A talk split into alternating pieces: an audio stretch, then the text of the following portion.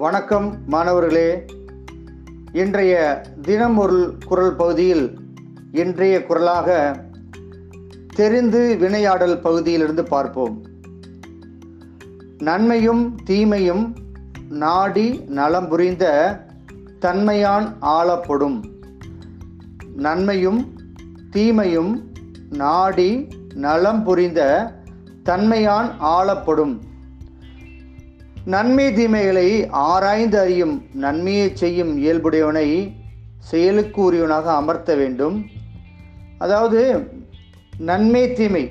ஒரு மனிதன் சிறந்தவனாக ஆளுமை மிக்கவனாக அதிகாரத்தில் இருக்கக்கூடியவனாக வர வேண்டும் என்றால் அவனிடம் நன்மை தீமை இரண்டையும் ஆராய்ந்து அறியக்கூடிய ஒரு பகுத்தறிவு ஒரு பண்பறிவு ஒரு அனுபவ அறிவு இருக்க வேண்டும். அத் அத்தகையவனை அத்தகையவனை பெரிய செயல்களுக்கு பெரிய பதவிகளுக்கு அமர்த்த வேண்டும் என்று வள்ளுவர் கூறுகிறார். நன்றி.